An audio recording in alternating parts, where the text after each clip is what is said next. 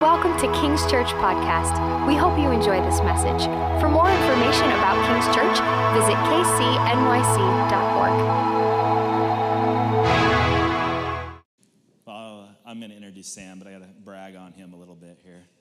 So, um, Sam and I have known each other for twenty-four years. He was a young man when I, I first went to Africa, and uh, I liked it. God just, something about Africa just kind of grabbed my heart. Uh, it was, yeah, ninety-nine, shortly. Um, and I stayed at his his house. His dad and I were good friends, and we he took me out into the bush and preached the gospel, and just something uh, became became really close. But I've known Sam since then. But um, it was interesting when uh, I went to uh, his dad was a fascinating guy. I mean, I, I went to his funeral, and they rented a, they rented the, like the stadium. There was thousands there, like governors and senators, and like, I mean, there was like three, three, four thousand people at the, um, at, at the funerals. Crazy. And, um, but there was a few things that he like, he was passing the torch, and he was passing the torch to Sam, and, and Sam wasn't even ready for it yet, were you, Sam? But you had no idea what was coming. I mean, Sam was living his life and, and this and that. He, you know, he had a radio station. He was a big shot in there, and he was working on all sorts of stuff. But uh, right before Weston died, Sam had gotten his visa to the U S, and and he had told Sam, "You like my friends will be your friends." You know, he had told him. So he had set up like for him to come to the States, and one of them was to come spend time with me, and. Um, I wasn't super excited about Sam coming to spend time with me, honestly, because Sam had kind of been living his own thing, and I was like, okay, but it was just, I knew God told me, no, invest, invest into Sam, like, spend time with him, and um, and he came, and the rest is just God. I mean, God just, like, um, it was just crazy. He just uh, grabbed a hold of his heart, and uh he got some major deliverance and stuff, and it, that was twenty nineteen, and he's been running ever since. But especially the last, God's took him on a journey of kind of, of submission, and uh, this last year has been unbelievable. Just the revival is spreading like I've never seen. Like, I mean, I've been going to Africa for twenty some years, and like something's something's going on there. I mean, people don't. We just we get stuck in our own worlds, like. Christianity is spreading across the world. I mean, fifty years ago, there was almost, there was like two percent Christian in Africa. There was more Christians in Africa now than any continent in the world. And it is, and, it, and the median age in Eastern Africa is nineteen years old. I mean, there is an army that is coming. And they are the laborers, that the Bible says the laborers, they are coming. And it's, you know, and uh, I was in Rwanda probably six years ago, and I just remember I was there, and I just there was just this moment when like this physical burning just hit my heart, and I just felt my heart was on fire, and it was like, and I just knew it was for the youth of Africa, and it, I'm really not like an overly touchy-feely guy. Like you said, I'm I mean, I'm a construction worker. I'm like I'm pretty. I'm not that compassionate actually. You can attest to this, can't you? So it's like. I mean, I, I go with people, bring them, and they're just broken and crying and weeping. And I'm like, yeah, it's poverty. It's brokenness. But just, it was more, he just burned in me like that there was, that the youth of Africa were going to be so instrumental in worldwide revival. And it was just like, and I just like, it was like a selfishness in me. Like, I want some of that. I want to be in on that. I want, it was like ground floor of like, you know, Microsoft or something before anybody knew about it, like an investment. It just I just saw this. No, I want to be part of that, and um, so I've just you know I've continued, but it's just crazy to see. Like I'll let I'm gonna have Sam come up here in a minute, but they started his team. I mean, it was a little over a year ago now, but Sam was. Actually came out of one of the hardest seasons of his life, of just really kind of just seeing all of his own dreams die. Like, and he was like, he would describe it a dead man walking. He's like, well, I don't have anything to lose, Lord. I'm just going hard. And they started, and he had this desire to go um, preach to young people, and they started getting into schools, and they just kind of like whatever it took, you know. There's this eighteen-year-old girl. She was eighteen now. She's nineteen now, Wincy, right? And and she just ended up having a grace to talk to principals. Like, I mean, Sam was getting shut down all over the place, but this this this girl, she just had a grace to get like a favor with principals, and she just got started getting open doors. And last year, yeah, they went to over six hundred high schools. I mean, they were doing, these guys are crazy. Like, join them. They're doing two or three a day. Like, it's exhausting. I mean, you know, and like, and just bringing a message of just raw truth, not religion, just the truth. Like, to the, you know, I mean, it was it was so amazing for me. There was one school that just impacted me so greatly. We were in Caricho, is the name of it. It's three thousand boys, high school boys. Um, I mean, the hall held like eighteen hundred, and then they had the windows open, and they were piled up outside like black faces as far as you could see. It's just like, and and then we come in there, and then this is a high school, right? I mean, and they're like, one of one of Sam's team is like a pretty famous T V personality, and she got radically saved. But I mean, oh my gosh, they are hooting and hollering and going crazy. You know, I'm like, oh boy, you know. But then just start sharing the truth, and um, and a big part of uh, the message that he brings is, you know, sexual purity, and just telling them the the real truth. That, like, you know, this is generational slavery. You know, the lies of just that the, that the culture has sold, that just brings brokenness and families and poverty and death and destruction. You know, and they and they know it. I mean, I'm talking to these guys. Do you want the life that your parents had? Do you want the life that you've seen? Or do you want to be the change? And it's like the Holy Spirit, boom, hits this, you know, school of three thousand boys. And they're weeping and crying. And, you know, you know, sixty, seventy percent of them are giving their lives to the Lord. And just unbelievable. They're, these guys are doing it, like, multiple times a day. Like you said, I mean, it's like eight hundred fifty thousand students that they spoke to last year. It's unbelievable. Oh, well over a million now going into this year. You know, yeah, estimating, yeah, over four hundred thousand salvations. God's moving on the earth.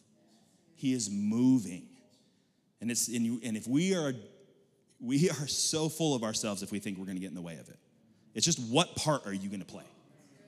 It's not, you know, we have this like such a selfish, self-centered idea that like it's all on me. No, it's just selfishly, what part do you want to be a part of the kingdom? Because it's coming. Revival is coming. It's just a question of, are you going to get in on it? Are you going to be part of it? Or are you just going to be afraid, be a coward? You know, like, that's just kind of a scary message this morning. Like, oh, God, help us. But anyhow, I'm, I'm I'm going off now. But Sam's amazing. Like I said, I'm just, uh, I want him to, I'll, maybe he'll come back, I'll come back up here, but I'll let him share the word. He's got... Amen. There we go. Amen. Amen. So just to answer your question, in Africa, we know how to use a microphone. But uh, it's funny. I like how you guys use your microphones. You do it so well. In Kenya, the first thing when you give a Kenyan a microphone, the first thing they do is...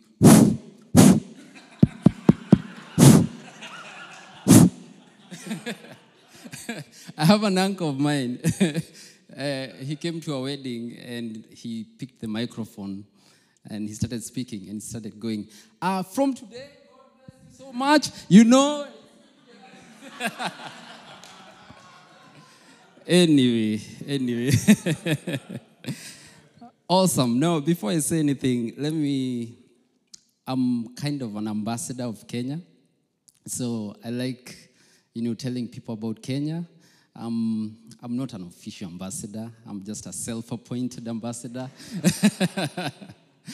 And uh, Kenya is an amazing place. For those who don't know where Kenya is, it's in Africa. And it's we have amazing animals there. We have amazing people. We have amazing culture. The food is good.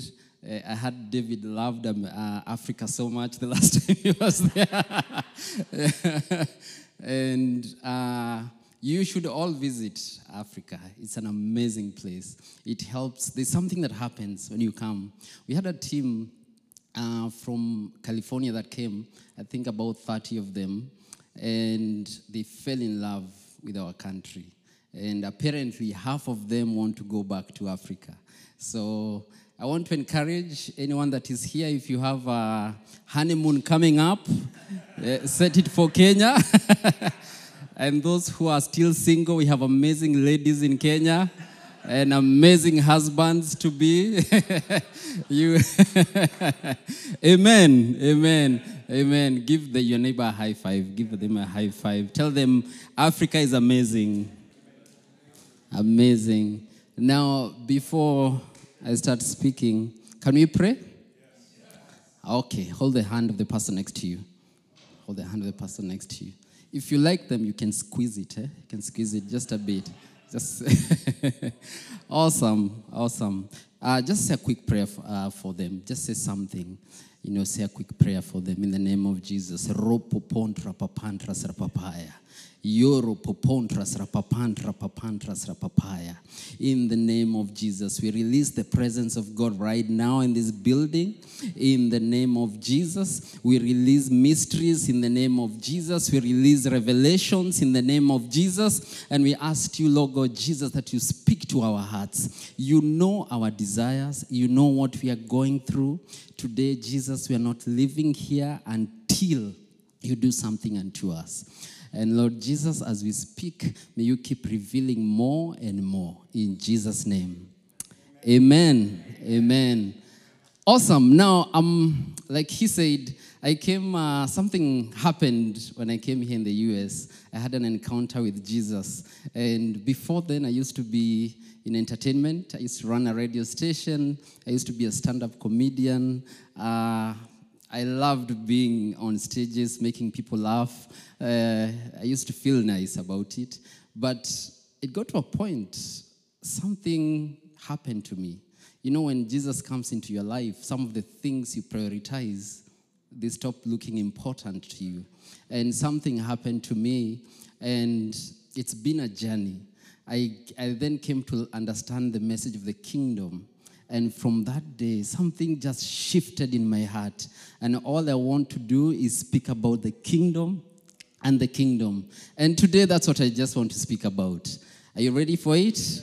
Awesome. Now, do we have, are we, oh, this is not that kind of service where you'll do some, uh, all right, I see. Racism, racism is...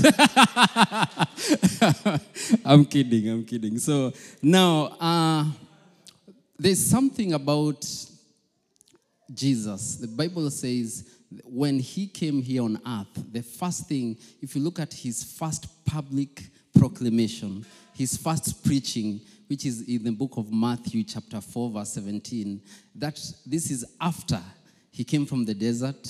He was tested, he was baptized, his first preaching, Matthew four seventeen. The Bible says, he, he said, repent, the kingdom is here.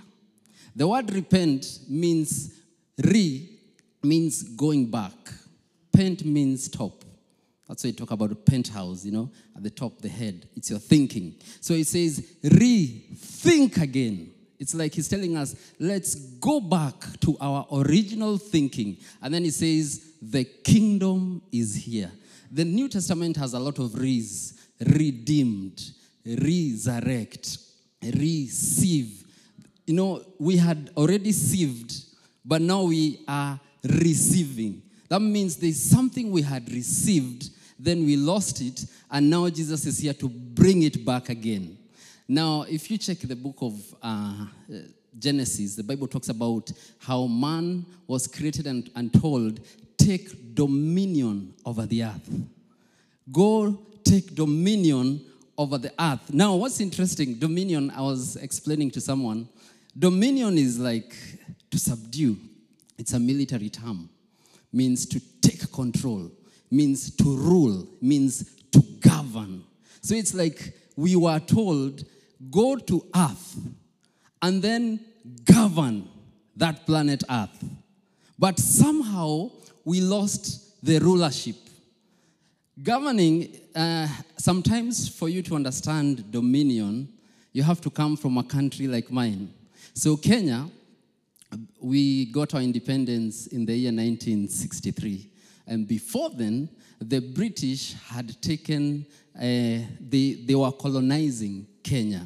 And it's the same, same concept that God is introducing. He's saying, go take dominion. It's like he's saying, go colonize Earth. The Bible says he first created the heaven and then the earth. So it's like he's saying, go take control over this new territory. There's a colony called Earth that you should take control. Now, if you look at how kingdoms operate, like the United Kingdom, when they came to Kenya, what they do, they take control of our country, and then they bring the culture of London. It becomes the culture of Kenya. Now, if you come to Kenya, you'd think you're in London, because everyone in Kenya has picked the culture from London. We speak English just like they do it in London. We drink a lot of tea in the morning, just like they do it in London. Our pastors, I'm shocked here it's different. Our pastors wear suits when they come in. Oh my God. If Kenya was colonized by the U S, our pastors would be wearing jeans, ripped jeans, you know, and then you'll be taking a lot of coffee, you know. You know, so what happened, if you come to Kenya, you realize the same culture that is in London has become the culture of Kenya.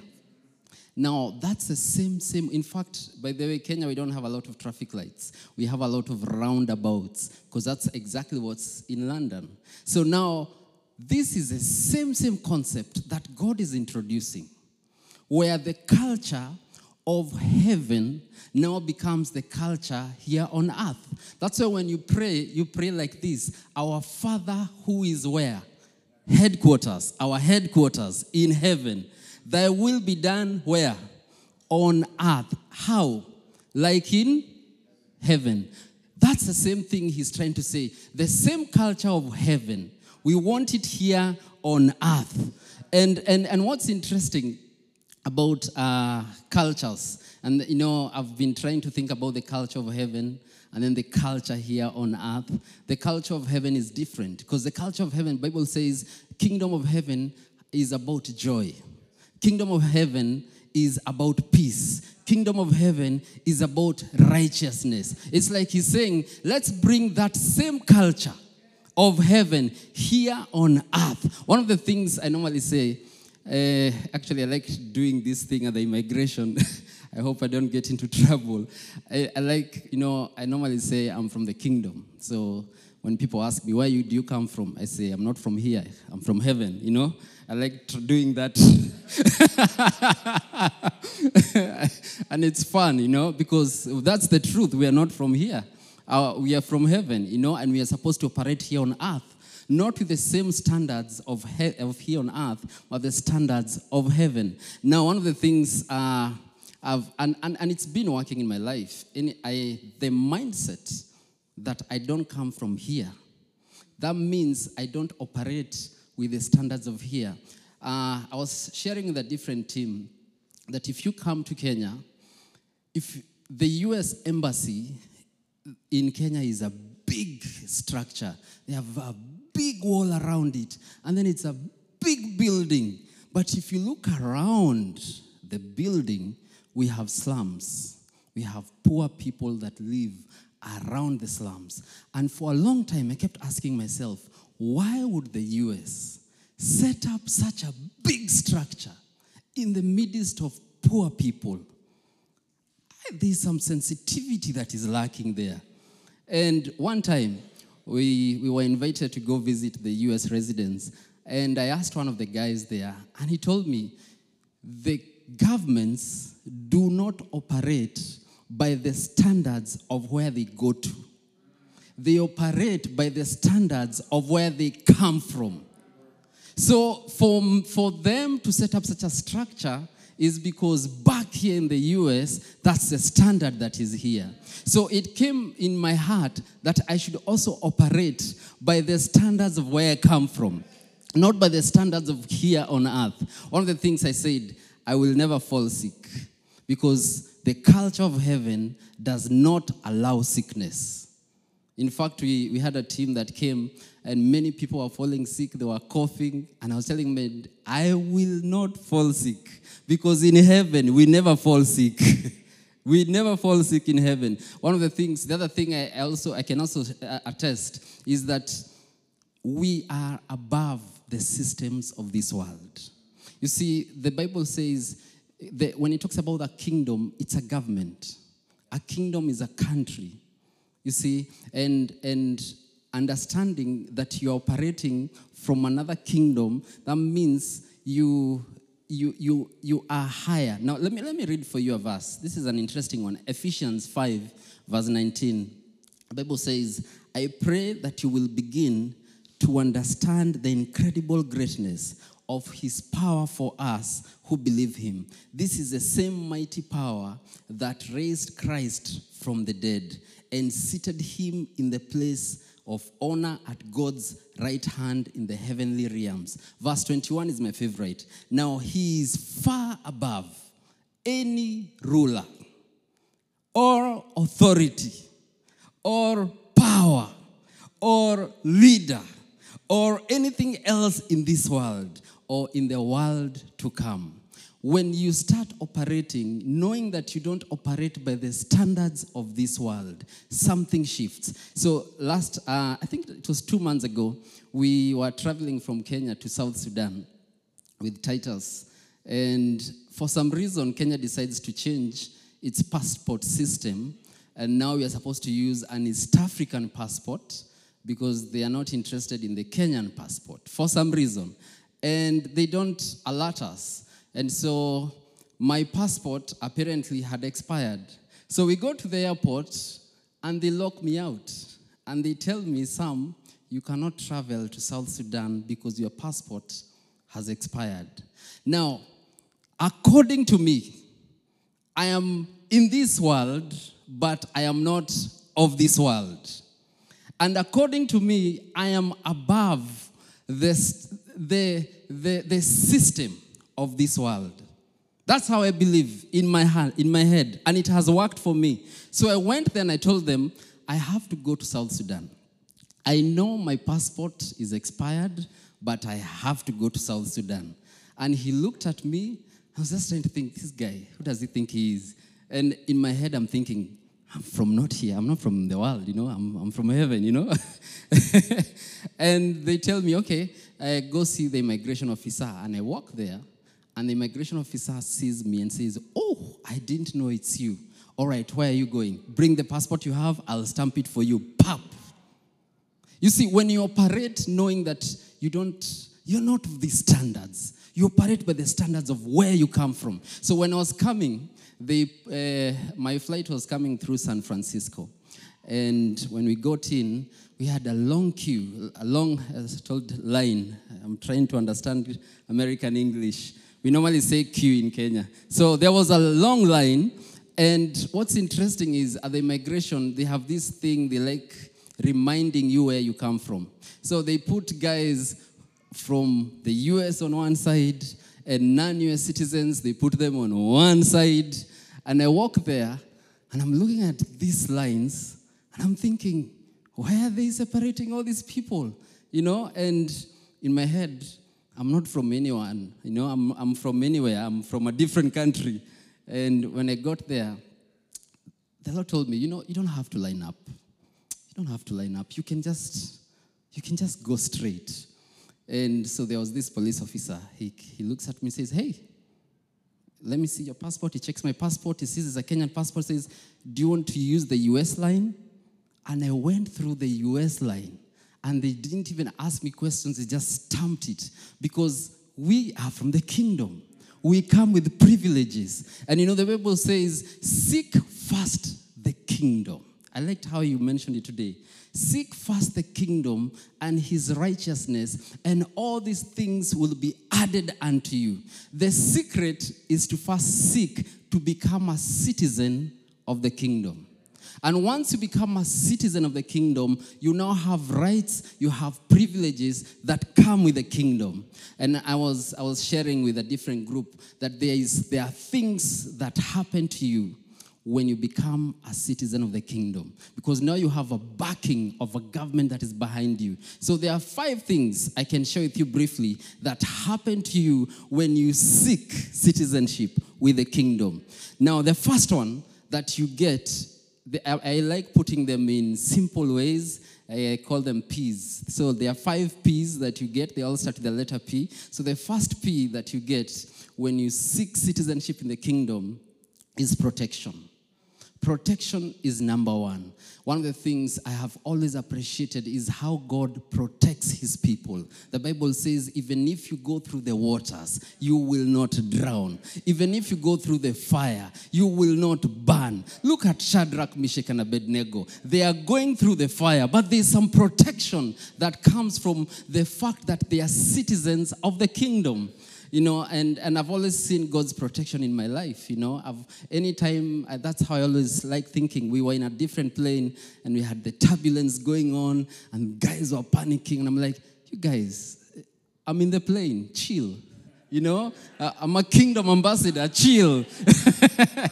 they, we have full protection, you know. And then the second thing that happens when you become a citizen of the kingdom is provision. One of the things, there is a preacher today that said, God's will, God's bill. You know, anytime you understand, you know, being a citizen, you come with rights. It comes with rights. It's the responsibility of the government, the kingdom government, to take care of you. That's why Jesus was so direct. He said, don't worry about what you eat. Don't even worry about what you wear. Look at the birds right there. You know, God takes care of them. And when I understood that God will always provide for me, what I normally do, I just proclaim things and they just happen in my life. And you know what? God provides on a daily basis. That's why when you pray, you say, give us this day our daily bread. It doesn't say, give us this week our daily bread. Give us this month our daily bread. It says, give us this day, because God wants you to depend on him on a daily basis. Even the manna. The manna was being provided on a daily basis. And, and, and they were told, don't even save for tomorrow. And those who saved, it went bad, because God always is willing to provide on a daily basis. Number three.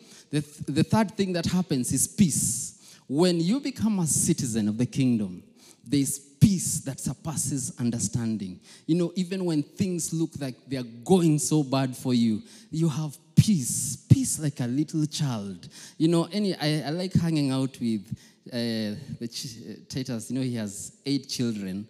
And I was actually sharing with another group that one of the ways to live a kingdom lifestyle is to live like children. Actually, the Bible says, unless you think like them, not only will you enter, you will not see the kingdom of God. And now I've come to, I've, I've started studying children, and I, I now understand why God allows people to have children. Children are important, because you get to learn how God operates. You get to understand why God wants us to be like them. Children are so, you know, they, you, you'll see them peaceful, even when it doesn't seem like it should be peaceful. You'll see children, they they, they trust so much, you know. One of uh, one of his boys was just walking on the table, and I could just, you know, I was, I was, uh, and I'm here putting my hands waiting for him, and he just jumps because he trusts that I will hold him.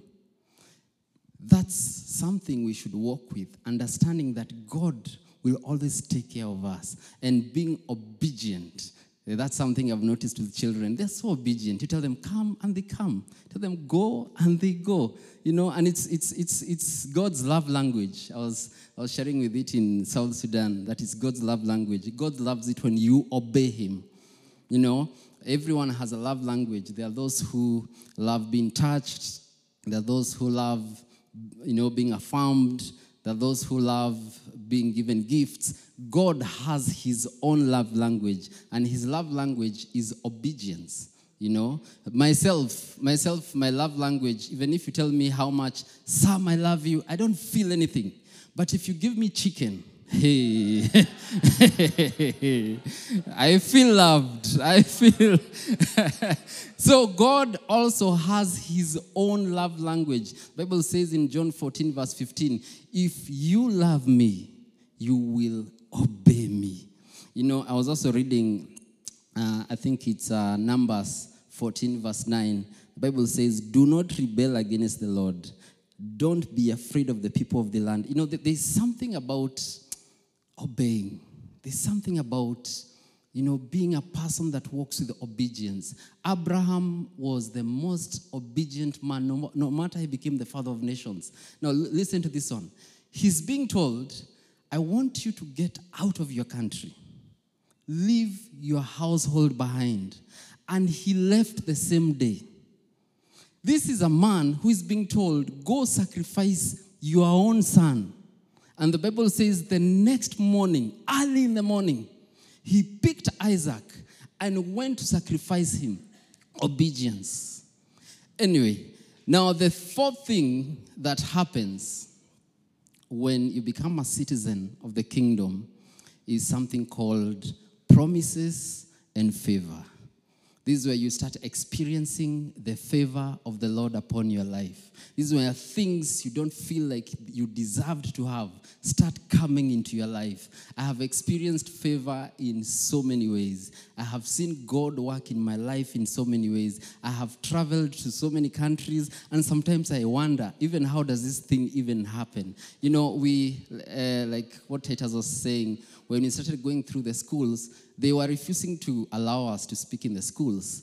But, you know, with favor, the schools started opening up. Principals started opening their doors because there was favor that was following us. So then the last one that happens when you become a citizen of God, you come with power. You know, wherever you move, you move with power. You move, you know, with authority, because now you have the backing of a government that is right behind you. You know, when you're a citizen, you know that the government will protect you, will take care of you, and will come with its own muscles to ensure that things happen for you. I have seen the power of God in my life in so many situations. We went to a few schools, and and there's, there's a place we went, we spoke to over forty schools. And the children, many young men and boys, they got born again, and many were freed from drugs. But now, what happens? Revival also comes with consequences, because you have shifted the economy of that territory. So now the drug cartels started noticing that their drug sales are going down, you know? And so they started reaching out to us. Hey, we don't want you in this area, you know, because you're affecting our business. Look, that's the power of God. That's what happens when you start walking in power. We we we normally post short videos on social media, and for some reason they just go viral. You know, it's not that we are saying anything special. Like I was just showing Elizabeth, there's one of our videos, we're talking about sexual purity, and it's just hit a million views, you know. And, you know, there's something that happens when you allow the kingdom of God to start doing things for you. There are doors that start opening when you have the kingdom of God right behind you. I liked what David told me, that there are doors you have to allow God to open them for you. There are doors you try and force open. But when you do that, you have to figure out how to keep them open. But when God opens those doors for you, you know, you don't have to worry about how they're going to stay open, because there's power that is right behind you. And I want today, now one of the things today I wanted you to help me, I wanted us to proclaim that even American schools will open their doors for us to bring the revival of God. Amen? Can you declare with me? Can you say after me, America?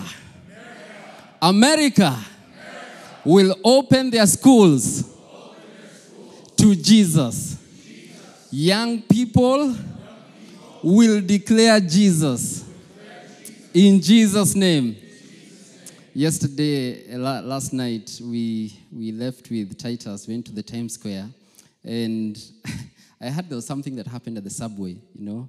I heard there were some protests. And we were there, but it didn't. It couldn't happen while we were there because the kingdom of God, you know. that we don't operate by the structures and the systems of this world. So we went there, and, uh, and we walked around the Madison Square Garden. And we were proclaiming that we are going to do an event there where we are going to have students, young people, coming and experiencing Jesus in a different way. We are not interested by the culture of here in New York. There's a culture that I have noticed of lesbianism, gayism, I don't know, people wanting to change their gender. It's shocking, you know. Uh, one minute someone is called Steve, the next evening they are being called an Eve. You know, you wonder what's what's happening in this in this country. I, I was at the airport and I see two girls holding their hands and they are smiling and they are kissing each other. I'm like, ah. I've never seen anything of that sort. Then there was this guy, this guy, hey, he started winking at me. Okay, okay, I understand I'm handsome, but not, not, not to men, not to men. And I'm like, what's wrong with these guys? And we refuse that in the name of Jesus. We are going to bring the culture of heaven here on earth. We are going to bring a culture where we reset default settings of sexual purity here on earth and here in New York.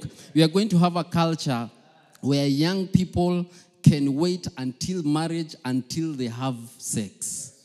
Yes. I've been telling people, you know, sleeping around before you're married, before the wedding date, instantly you become married, you know.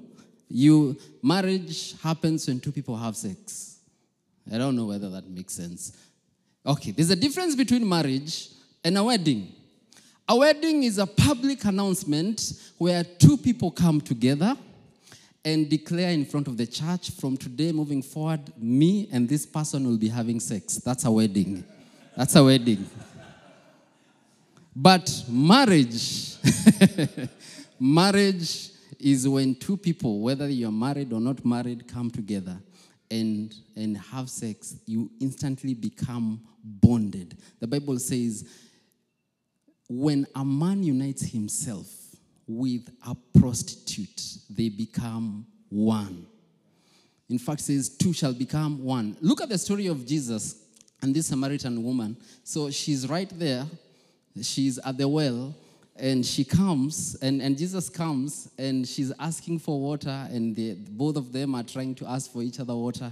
And Jesus says, you know what? I have the water of life, but if you need this water, go bring your husband. And the woman says, I don't have a husband. And Jesus says, wait a minute. You have five husbands. What was Jesus trying to say? Anyone that you have slept with becomes your husband, becomes your wife. And those marriages, that's why they have to be broken. Those bonds have to be broken. Those soul ties have to be broken. In Kenya, we tell them, go look for a corner, mention their name, and start saying, in the name of Jesus, this marriage between this person and this one, I break it in the name of Jesus. Because we want to speak purity into the hearts of people. We want to bring the culture here of heaven, even in all areas of life, even in our families, in our businesses, in every aspect of life. Amen? Amen. Amen. Amen. Titus, do you want to say something? Awesome. Praise God. Thanks, Sam. Uh. God's good. God's so good. Amen, right? Yeah, he's just like, he's, um, you know, Sam was just, you know, talking about, you know, we've been stirring up our faith to, you know, to see, you know, our schools and our kids. You know, I mean, they're dying out there.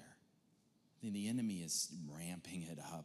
There isn't, you know, I've, even like when when God gave me that burning in my heart, I, you know, I'm a long-term thinker. I'm thinking, okay, I'm investing. You know, that'll happen. You know, I knew that, that the, the youth of Africa were going to be instrumental. They were going to be coming here. You know, that the, you know, because America has sown across the world in unbelievable ways. There are people of faith for generations that have sown generously into the gospel. And that reaps a fruit. It demands a fruit.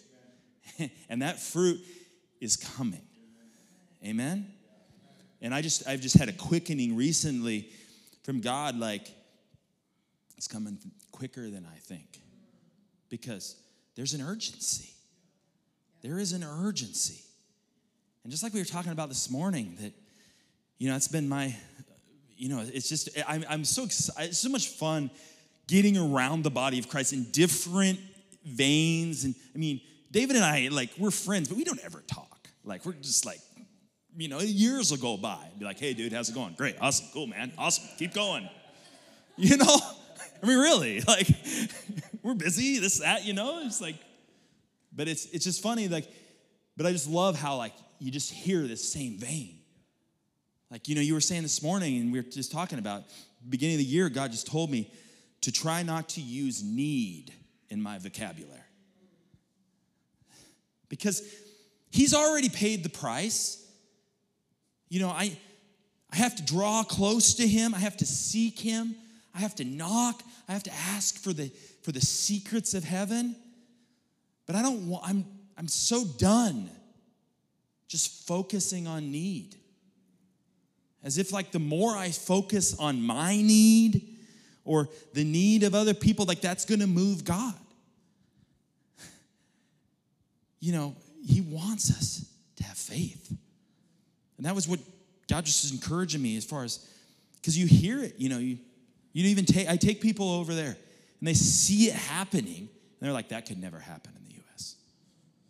That could never happen in our schools. Why? Why? I mean, it's just, at some point, we have to rise up and say, you know, our kids are worth it. They're dying. They're getting destroyed. You know, especially as fathers. You know, we're talking, we had lunch today with Simone Gold, and it was just interesting that, that her conversion to, to conservatism, she's still in the process of, but conservatism is was because of, you know, we have, there's a major thing in, that we fight a lot in Africa, which is, especially in the northern area, you know, we Heroes of the Nation, we have a children's home where we rescue children, a lot of young girls out of early marriages and, um, you know, try, you know, it's sex slavery, basically, you know, where they're selling, I mean, one of, um, you know, she calls me dad, her name's Evelyn. I sent you a video, and it's like, you know, she was married when she was eleven years old to, I mean, just a scared young girl to some old dude that had five wives. And immediately, you know, she gets pregnant. They don't take her to the hospital. They just tell her to tough it out, have her baby by herself. Just horrible, right? Like, she has two kids by the time she's thirteen. I mean, this is this stuff's happening, right? You know, what are, what are we going to do? Just like, well, Lord, it's their culture. Just, who am I? Who are you exactly? Who do you want to be? Yeah. You know? I mean, yeah, so Simone Gold, they have this thing with a lot of these girls, they do, you know, female genitalia mutilation. I mean, it's like female circumcision, and it's awful, and it's evil to the core. There is no, it is just so that these girls can never enjoy sex, and it's painful, and, you know, basically, it's it's just absolutely evil. And yeah, and that was like a conversion for her to conservatism. Like, there has to be some morality. Like, this is not just, well, that's their culture. Well, that's evil, right? And, but it's around, all around us, right? It's all around us. And I mean, I'm not, I'm preaching to myself as much as anybody else. You know, we have to stir each other up. Courage, courageous, you know, courage is contagious. And we have to, like, God, I feel sometimes, so many times I feel like my faith is just this little flickering flame. And I'm like, just protecting it, letting it grow, because it's so precious. Because God wants us to have faith. It moves him. It moves him. And I want, I want God to move in our nation. I want him to move. Amen? And you see it, and you want it, we want to see it in different eyes.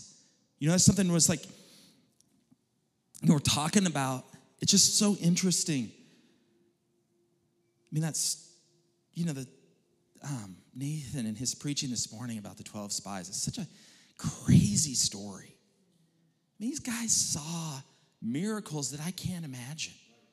I mean, they walked across the Red Sea on dry ground. This, the, those twelve spies walked on dry ground. They watched the miracles, the plagues, rivers turning to blood, and, and they, they watched it all. They ate every day from a, you know, all this stuff is like, and so many times, and there's just something that came over me this year that just like a righteousness of, God, you don't have to prove yourself to me anymore. Like they just, in this church, we're just constantly, well, God, if you just do this, if you just do this, if you just do this, and it's like, if I don't see another miracle in my life, I'll be okay. Because he's already proven himself to me. And then just that, it's time. And that is a faith that God's waiting for, that I am going, I am going, I am going. And if you don't show up, it's okay. It's, I'm okay. Because you've already shown yourself to me. We've seen enough. And there's just something, you know, we've all been saved, right? We've been rescued. And this whole thing where we're just waiting. I mean, it's not that they didn't believe in God, but I, I don't know. It's just this weird thing, like where we start thinking we did it, I guess. I mean, how, what, how do we, but you just think back about all the things that God's done in your life. And like, we're not willing to just go hard and, and just lay it all out there. You know, like as if we've, going to disappoint somebody or something. We don't, God doesn't have to do anything for me. And there's, there's something really freeing about that. Something incredibly freeing. Because it's like, I mean, I grew up in the church. My dad was a pastor. You know, seen all kinds of stuff. And it's just, just this weird thing where we're, we are cowards. Because we're always just waiting for God to do it first. And then we can like, no, he wants us to go. I mean, the Bible says, without mincing words, if you go and you preach the gospel, these signs will follow you. That you will raise the dead, that you will heal the sick. But there's two things. It says, you know, they will follow you, you know, if, if you do this believing. So you have to go for something to follow you. We have to go out. You know, however... You know, it's like, God, I believe, but help my unbelief. I mean, I'm there all the time. Like, walking around Madison Square. I mean, this guy, you know, prophetic imagination, he's a, he's like way up there. Like, whoo! I'm, I'm thinking in practical terms. Like, okay, okay, Lord, how's this going to happen? I don't know. It's, Sam's like, oh, it's just going to happen. It's just going to happen. But, I mean, what did, I mean, four hundred thousand kids. It's, I mean, it doesn't, I don't, I can't even grasp that many. But I've seen it happening. I mean, I went to a school, because and, and the church loves to say, yeah, but but who's discipling them? You're just wasting your time. I didn't do it in the first place. Talk to God. I don't know who's discipling them. I, I, yeah, they didn't disciple, absolutely. Is God talking to you? I don't know. Like as if I'm in control. Like as if I'm stopping the move of God. You know, we, that's just totally religious thing to do, right? Like, well, yeah, but what good is it to get them saved? If you're not going to disciple, I mean, talk to Jesus. He's the one that saves, not me. And they need discipled. Absolutely. It's, it's on my heart. Yeah, we're like, God, how do we do this? I don't know. Right? God. God is moving, and it's just a question of like, hey, where, where am I going to be? And God wants every part of our life. He wants us to lay down, you know, just live radical lives for him. It doesn't take that many people living radical lives. This group right here can turn the city upside down. You can turn this city upside down by just being kingdom ambassadors. Amen? Anybody, but you see, there is something important about seeing it with faith. Like you see something happen. You even hear a story and testimonies and grab a hold of it and say, that can happen here. Right? Amen? It can happen here. Because, I mean, that's, God was challenging me with our schools. It's like, and that's what he told me. He said, I'm just waiting for people to have faith. And we met with a lot of people. We've been going around meeting with people, people that have a heart for the schools, have a heart for this. And it's like, ugh, a lot of them are scared. I don't have faith. You know, it's like, ah, I love that guy. God bless him or whatever. But, yeah, we're not partnering. Because I, it's too, like my little flickering faith is too, like, fragile. I gotta, I have to put it next to somebody else that's got faith, right? So, like, when we're going out in the city here, and we weren't changing, like, just look for somebody else that's got faith. It says two or three are gathered. So when you got, God put something on your heart, just be, doesn't, look for somebody else. Start burning together. Start praying together. Start knocking on doors. I mean, it is, it is, we literally, just a couple months ago, got a, a letter from Ministry Education in Kenya giving us full access to the schools. But God wants us, to, we, ha, we have the solution. We, we sit there and we're just dumbfounded. I don't know what to do. Yes, we do. Do we believe the Bible? We have the answer. There's total, there's confusion, there's lies, all this stuff, but we have the answer. And when we, we go to these principles, and we have testimonies. Your test scores will go up twenty percent. And, we, and we've seen it happen. We've seen, I mean, the drugs are going down. I mean, there's something, and there's something amazing, too, about just going right to the core. You know, they, they I mean, they just go after sexual immorality. And it's something, when these kids are getting saved in, like, the, just the, you know, their ma- their biggest need. You know, high school kids, I mean, there's just relationship challenges and hormones and all this crazy stuff that's going on, right? And they're just, they're, and then they're just like, oh, wow. And then, they, you know, and having that at the core of their salvation. I mean, I went to a school, it was a cool testimony. This last time I went, best school I'd ever been to in Kenya. I was like, this school's awesome. I mean, they were like, praising God, and I'm like, man, this is weird. Like, I mean, it was just, they were on fire. Me, you know, and I we did a service there. It was amazing. We prayed for the filling of the Holy Spirit and all this. And and, and Sam and I were just super busy. He wasn't at the same school. And, and I, we were just talking when he came, and I'm like, yeah, that one school was amazing. It was like, it was fire. Like, those kids loved Lord. And he's like, well, I'd been there nine months earlier, and it was the hardest school I'd ever been to. He's like, I hammered on them for an hour and a half, and they were just like up there doing like, they're playing secular music and weird jive stuff going on and all sorts of craziness. And he was just like, he said, but after an hour and a half, something broke and the Holy Spirit fell and they got saved. And then I'm showing up nine months later and it's like, and these kids are just like praising the Lord and just going after. I mean, these are high schoolers. They don't fake anything, right? It's like God is moving and we have the answer in the gospel. And preaching it without any fear. You know, I'm just, like I said, I grew up in the church, and I I don't know what it was that just made me think that nobody wanted it. But I think partially is I just never heard it preached with fire and boldness. It was always kind of like, just kind of sneak it up on them. You know, just first it's just being, hey, you have a problem? I know a guy. He's got an answer. Amen? So, hallelujah. Hopefully you guys are encouraged. I'm just, that God is moving. There's more Christians coming to saving knowledge of Jesus right now than ever before on the earth, like ten times. I mean, the Middle East is on fire. I have a friend that's seen twenty thousand salvations in Pakistan in the last ten years. I mean, excuse me, twenty million. twenty million. I mean, the fastest growing church in the world is in Iran. I mean, it, the world is exploding. I mean, these are not easy places. That is harder than New York City. It's hard to believe, right? New York City, it's tough. It's tough slay. You know, it's tough out there. I can see it. I mean, you guys are an outpost here, right? Of light and like, and there's so much darkness out there. But you have the answer.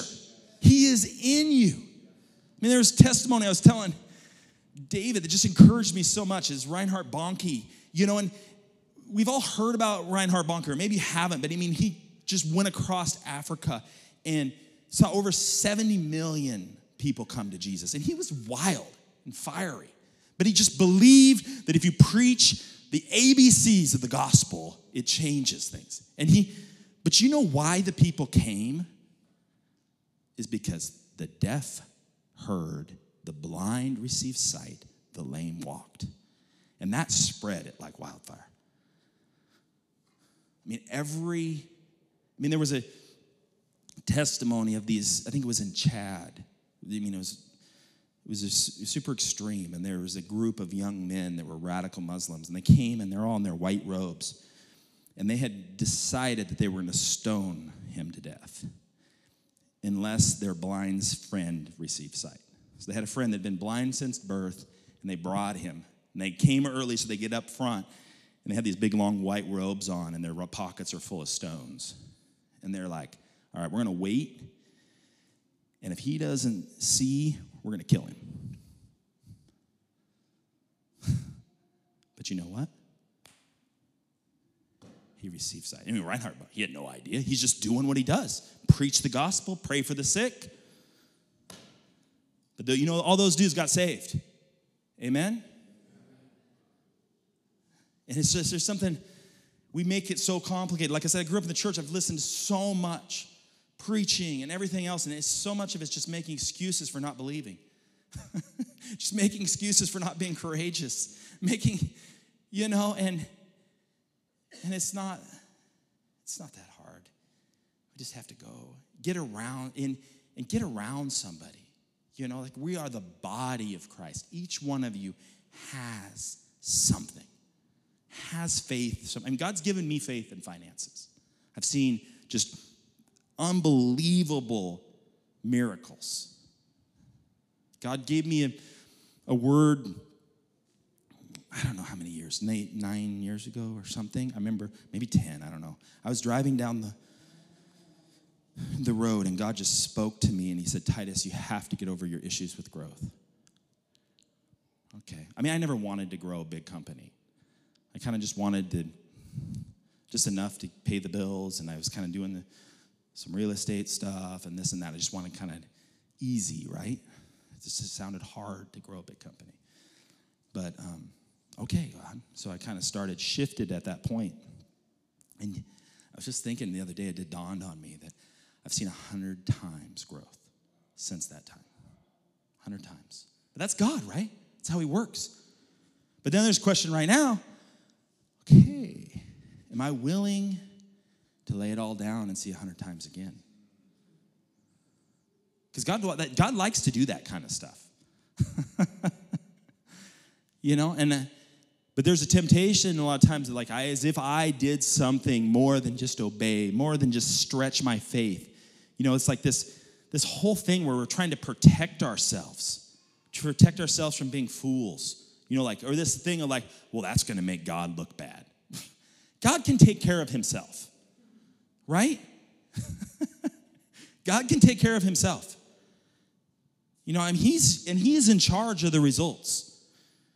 But he just wants us to step out there and, ha- and have faith in that, you know, and really, truly love. Anyhow, but there's God given, you know, Sam, it's amazing, it's amazing the grace on his life to see These these young people come and come unto the Lord. It's, I mean, it's amazing. I can't, I can't. But he has like a, you know, he's just a pureness of the, the value of the message. You know, it's like, and I'm like, oh, God, I want to get around more of that. I need more of that, you know. And it's like, talk to, ask God. I mean, I would encourage you all to ask God, what's the area that you have faith in? And then share it with each other. So then when you got, you know, a problem, you know, hey, I need to have this person pray for me. I'm going to bring this person along with me. And, it, it, and it's twofold. It's so good because we have to start acting like we're valuable. I mean, I just so hate religion. That just this constant groveling, like we have no value. And we do. I mean, are we made to operate all by ourselves? No. We are made to operate in the body. And the body keeps us connected. It keeps us humble. I mean, family. Yes. Like I said, I mean, I have eight kids. It's humbling. You know, but it keeps it keeps me connected to life. It like and, there, and we're supposed to be a family. Amen? Nobody's dragging anybody down. There's something when we pick up those that are struggling and pull them along and help them and stuff, it's it it changes us. It helps us. So just I just want to encourage you just to just to press into God and ask him, like, because God has given you faith somewhere. And it's not everywhere, and that's okay. There's a grace on each one of our lives in air, in one area or two or whatever. And just press into that. Share it with your family and your, your church community and stuff, because it starts to stir it up. You know, we, I, you know, we get so isolated, like we all have to be like superheroes all by ourselves, and it's not true. We add something. But there is an understanding of once God tells you that, you have a responsibility to contribute it. You have a responsibility to add, to, to be, to put yourself out there, to step out in faith and say, hey, well, God, I, I have, for whatever reason, I have faith in this area. Amen? God's, God's it's, it's exciting to be here. Even and you know, this is like a launching of a new season for you guys. I'm just excited just to just to believe that, you know, God's gonna blow your minds. He's so much better than we think. He's got. I mean, I had no idea. Like when we even like Heroes. I mean, I've been sewing into Heroes forever, and it was mostly I feel like it was about my heart. Kind of just like when you start sowing and giving into something, it opens your heart bigger, you know? And it's like, you know, this whole thing of like this church economics of like, well, what kind of return are you getting on that? And, and you know, it's like, really? Like God's limited money? Like he needs my money? No, but your, your finances absolutely represent your best of your talents, the best of your time. And, you know, it's, It's connected to us. We go out there and we work and we contend. So, like, where we put that matters. Amen? And God wants us to sow into that kingdom and grow in our hearts. So, we, I mean, we can change the world. The world is changing. Amen? Hey, thanks for listening to today's podcast. Acts twenty twenty-seven says, "For I have not hesitated to proclaim the whole counsel of God." And that's something that we're trying to do at King's Church. We're trying to steward God's word and share it to a generation. If you want to partner in us sharing the whole counsel of God's truth, please text K C N Y C to seven seven nine seven seven and partner with us here at King's Church to get God's message, his whole counsel, all over the place on podcasts and on radio and around the world. So believers like you would be encouraged. Thanks.